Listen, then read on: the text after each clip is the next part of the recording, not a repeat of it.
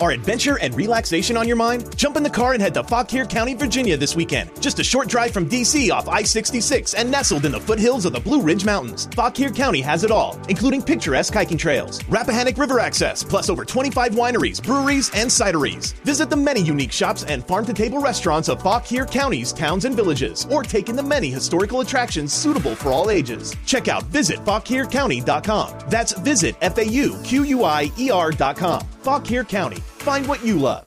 Welcome to the Terrible Take, a daily segment telling Steelers Nation what's on our mind. I'm Alex Kozora.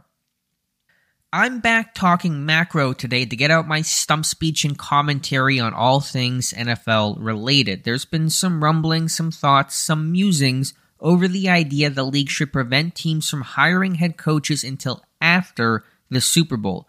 I say no way, no how, and it's just a downright silly suggestion. I understand, I get the issue with teams rushing into head coaching hires, making critical decisions too early, and there's the logistical hurdle of trying to interview coaches still in the playoffs, names who become popular for the work they're doing to get their team to a Super Bowl, and overall it's an imperfect system. The league has attempted to put in guardrails to prevent teams from interviewing playoff coaches at certain times, but that has its drawbacks too for those up and coming coordinators who might lose out on the chance. And it's why the Colts and Cardinals have waited so long for their hires.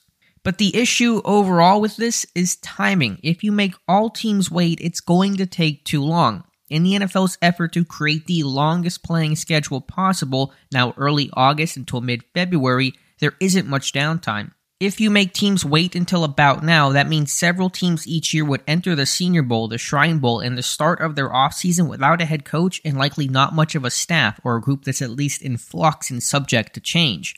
On deck is the NFL Combine two weeks from now, and teams who would just be hiring their head coach are going to be scrambling. I'm not sure how the Colts and Cardinals are even doing it. I suppose it helps both teams already have their GMs.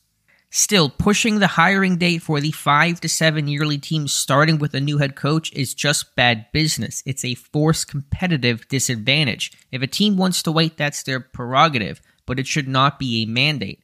I don't expect this thought to gain much traction, but some have suggested it. And I hope that's all it becomes a suggestion, not the rule. Be sure to follow us at SteelersDepot.com and check out episodes of The Terrible Take every day at 5 p.m. Eastern Time. And check out The Terrible Podcast with myself and Dave Bryan every Monday, Wednesday, and Friday.